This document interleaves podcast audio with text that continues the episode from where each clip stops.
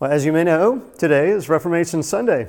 Historically, Reformation is a day when we remember a man named Martin Luther for nailing 95 theses or 95 grievances to a church door in Wittenberg, Germany, sort of like a YouTube clip that went viral.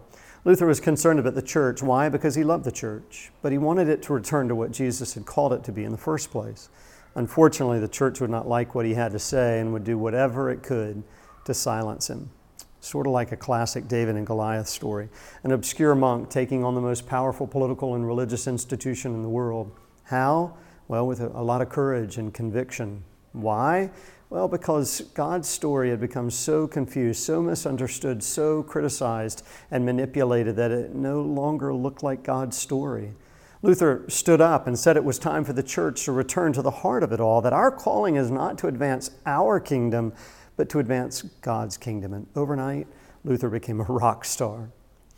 To understand Luther's story, however, we have to jump back to the year 1505 when Luther was only 18 years old. He had already received a bachelor's and a master's degree in philosophy, and he was enrolled in law school following the insistence of his father to, to find a career that, well, would pay him a lot of money. Luther listened to his dad, not necessarily out of respect, but out of fear because, well, Luther's boyhood was not pleasant. His father was harsh. One day he was beaten so badly that he ran away from home only to be found and returned to a father who was even angrier than he was before. Well, in July of that same year, he was walking home from the library when a terrible storm arose. Luther was frightened, some say because of a friend who himself had died from a lightning strike. But Luther fell to the ground and he cried out to his patron saint, St. Anne, Save me and I will become a monk. And sure enough, he was saved. and the next day, Luther sold his law books. Then, on the evening of July 16, 1505, he, he had a party for his closest friends and family. They tried to hold him back. His father was furious, but Luther gathered them all together at the end of the evening meal and said, Today you see me as I am for the last time and within two weeks he had entered the halls of an Augustinian monastery at Erfurt in Germany. Luther was a standout student, which led him at one point to be sent to Rome on a mission. Now, Rome was known to be the heart and soul of the church. His trip would be another turning point in his life. While there, he was approached and tempted by prostitutes. The city was overwhelmed by the poor, destitute, and exploited, all of whom were told that they must use the little money that they had to buy relics and indulgences that would save them from their sin.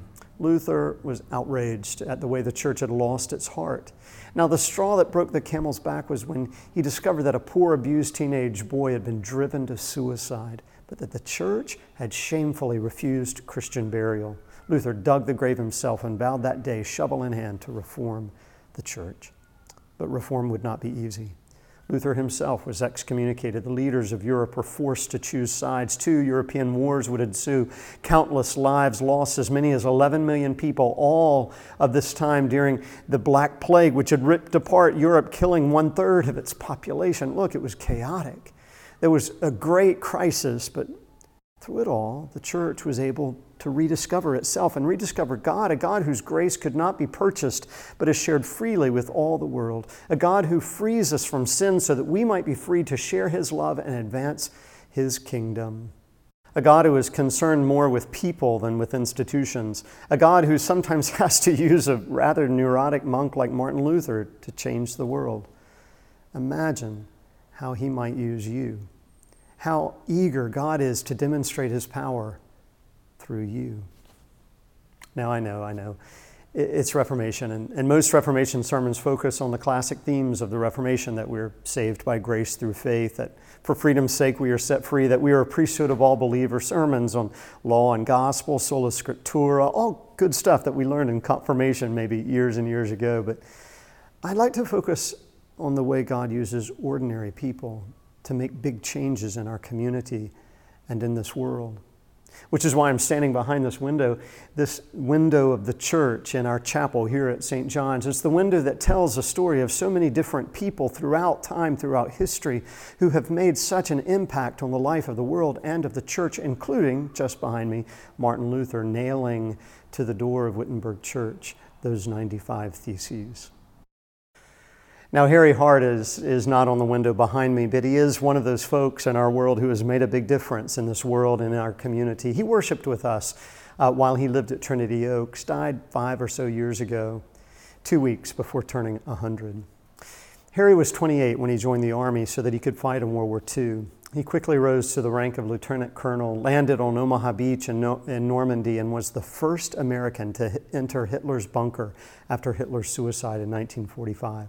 When he was discharged, he returned to his family farm in Mooresville and went to work the next day. That Sunday, he began teaching Sunday school and didn't stop for 50 years.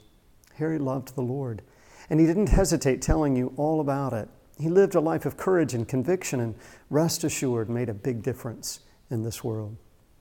This past Thursday, I had a conversation with Marvin Moore, who's the Salisbury High School principal here in town.